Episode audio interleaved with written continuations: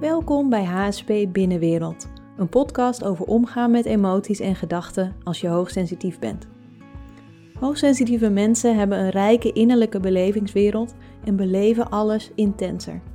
Emoties en gedachten kunnen dan extra diep binnenkomen. In deze podcast geef ik je tips, informatie en oefeningen om daarmee om te gaan. Mijn naam is Irene Langeveld, HSP-coach en Clarity Proces Trainer. Fijn dat je er bent. Wil ik het met je hebben over zelfzorg als HSP. Want dat is een thema waar uh, veel mensen tegenaan lopen.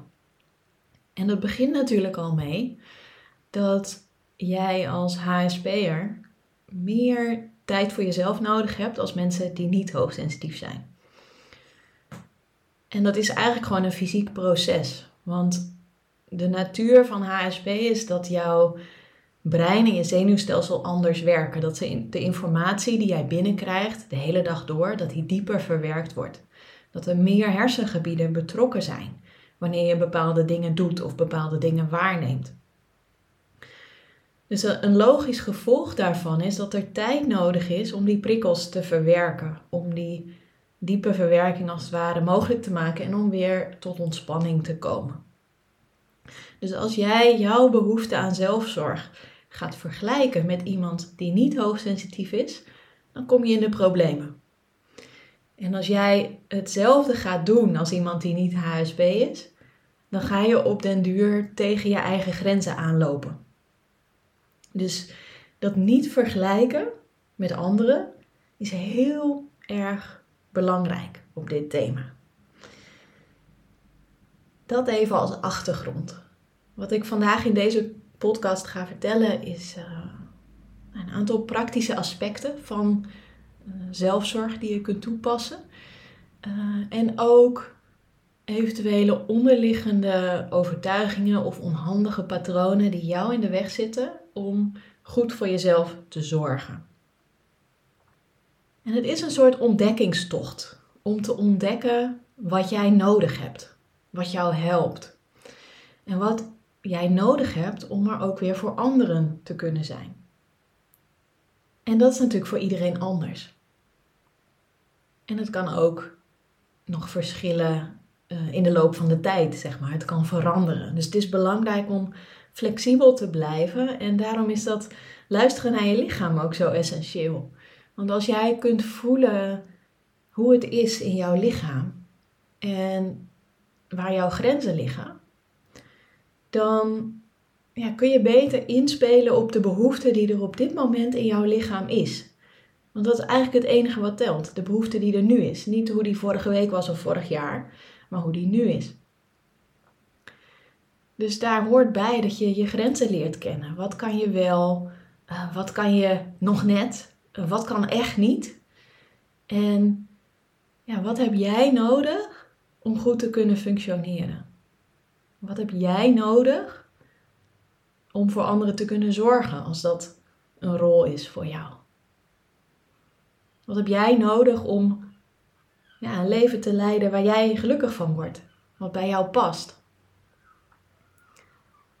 En het is goed om daar ja, wat zicht op te krijgen. En met die flexibiliteit, met het bewustzijn dat het kan veranderen. Maar een beetje ja, te kunnen inschatten wat er wel kan en wat er niet kan. En wat jij nodig hebt als je over je grenzen bent gegaan. Wat je nodig hebt als je overprikkeld bent geraakt. Uh, ik heb onlangs ook een aflevering opgenomen over overprikkeling. Die kun je er dan misschien nog eens bij pakken. Zodat jij voor jezelf weet wat jou helpt en wat je nodig hebt. Binnen de mogelijkheden die er zijn. En om daar eens eerlijk naar te kijken. En wat je nodig hebt is natuurlijk ook heel persoonlijk. De ene knapt enorm op van een wandeling in het park of in de natuur. De ander wil graag eventjes een boek kunnen lezen of in bad gaan. Uh, of eens in de zoveel tijd een dagje naar de sauna of een dagje met vrienden. Uh, dat je eventjes uit de thuissituatie bent. Het kan van alles zijn. Dus ja, die vraag wat helpt mij nu, die is ongelooflijk persoonlijk. En dat kan ook een hele leuke ontdekkingstocht zijn. Van hé, hey, maar hoe kan ik mijn leven zo inrichten dat ik zo goed voor mezelf zorg dat ik echt optimaal kan zijn. Voor mezelf en voor de mensen om me heen. Want uiteindelijk wint natuurlijk iedereen als jij goed voor jezelf zorgt. Want als jij er echt kunt zijn op de momenten dat je met anderen bent, dat is veel fijner dan als je kinderen of je partner continu een overprikkelde moeder of een overprikkelde partner. Dus zelfzorg in die zin is niet egoïstisch. Dat is ook belangrijk om in je achterhoofd te houden. En dat is eigenlijk een mooi bruggetje naar die onderliggende rempedalen, zoals ik het heb genoemd. Dat zijn onderliggende overtuigingen of patronen die jou tegenhouden om goed voor jezelf te zorgen. En een van die overtuigingen kan zijn dat voor jezelf zorgen egoïstisch is. Dat het niet mag.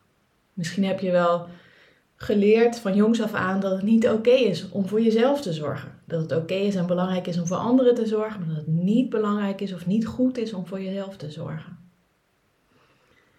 Er kunnen allerlei uh, overtuigingen of misvattingen zijn over wat het betekent om goed voor jezelf te zorgen. En er kunnen ook angsten onder zitten. En om die te onderzoeken zou je jezelf eens die vraag kunnen stellen van hé, hey, wat zou er kunnen gebeuren als ik echt goed voor mezelf zou zorgen? Zit daar ergens onbewust een zorg of een angst onder?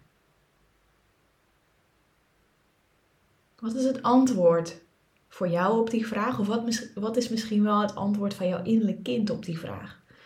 Wat zou er kunnen gebeuren als jij goed voor jezelf zou zorgen? Wat komt er dan in je op? En het antwoord geeft je inzicht in wat er in jouw binnenwereld gebeurt rondom zelfzorg. En misschien kom je dan inderdaad een angst of een zorg of een rempedaal tegen. Wat ook heel vaak voorkomt is een schuldgevoel. Dat komt natuurlijk voort uit het leren om niet goed voor jezelf te zorgen. Als je dat wel goed zou doen, ja, dat dat niet oké is.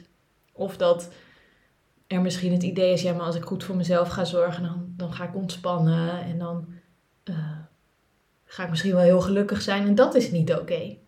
We hebben zo vaak negatieve dingen gekoppeld aan positieve dingen. Dat doet iedereen eigenlijk onbewust. Maar het is goed om daar een beetje zicht op te krijgen voor jezelf. Van hé, hey, wat, wat zit eronder? Zit er iets onder überhaupt? Misschien zit er niks onder. En dan is de weg als het ware vrij om gewoon ja, daar meer mee te gaan spelen.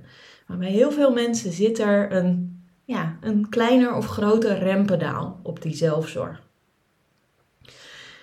En als je zoiets vindt, zo'n overtuiging of zo'n schuldgevoel of een angst, dan kun je je afvragen: hey, horen die gevoelens of die overtuigingen bij de persoon die ik nu ben? Of horen ze bij de persoon die ik ooit was? Of bij het kind wat ik ooit was? Waarschijnlijk, in de meeste gevallen, horen ze bij het kind. En dan zie je het weer in het juiste perspectief. En dan komt er weer een keuzemogelijkheid om het als volwassene, nu, in dit moment, in de werkelijkheid van wie jij nu bent, op een andere manier te gaan doen. Omdat die overtuigingen, die gedachten en gevoelens die bij het kind hoorden, bij de jongere versie van jezelf, ja, gewoon niet meer passend zijn voor de persoon die jij nu bent. Dus het is helemaal oké om het nu op een andere manier te gaan doen en jezelf die toestemming te geven. En te kijken hoe je dat op een praktische manier kunt vormgeven in jouw leven. En als je bijvoorbeeld een relatie hebt, dan zou je een soort van deeltje kunnen maken met elkaar. Van hé, hey, je moet dan, zeker als je gezin hebt, moet je het natuurlijk voor de ander faciliteren. Jouw partner moet het voor jou faciliteren, want die moet dan voor de kinderen zorgen. En als jouw partner iets wil, dan moet jij dat voor hem of haar faciliteren. Daar kun je natuurlijk afspraken over maken, dat jullie allebei die ruimte krijgen. Dus dat zijn praktische dingen waar je over na kunt denken. Dus aan de ene kant ja, gaan onderzoeken, hé, maar wat zou mij nou helpen? Wat, ja, wat is ondersteunend voor mij in deze fase van mijn leven? Hoe ziet dat er praktisch uit? Hoe, hoe zou ik dat willen vormgeven? En aan de andere kant kijken van hé, hey, maar zijn er onbewuste overtuigingen, misvattingen, uh, gevoelens of angsten die me daarin tegenhouden? En kan ik die gevoelens, die angsten, die overtuigingen ja, laten waar ze horen? Namelijk bij een andere versie van jezelf, een jongere versie van jezelf. Ik hoop dat je hier iets mee kunt en dat je hier lekker zelf mee aan de slag kunt. Wil je graag meer inzicht in die onderliggende onbewuste patronen of angsten of ja, beschermingsmechanismes of rempedalen die in jouw leven spelen? Dan ben je van harte welkom bij een van mijn Clarity Workshops of bij de één op één begeleiding om heel precies te gaan kijken hoe het in jouw binnenwereld in elkaar steekt en wat er nodig is om het op een andere manier te kunnen gaan doen. Dankjewel voor het luisteren naar HSP Binnenwereld. Wil je meer tips, oefeningen en meditaties? Ga dan naar irenelangeveld.nl voor de gratis mini-cursus In Balans met Hooggevoeligheid. En neem gerust contact met mij op als je iets wilt vragen of delen. Als je dit een fijne podcast vindt, abonneer je dan. Of laat een review achter. Graag tot een volgende keer.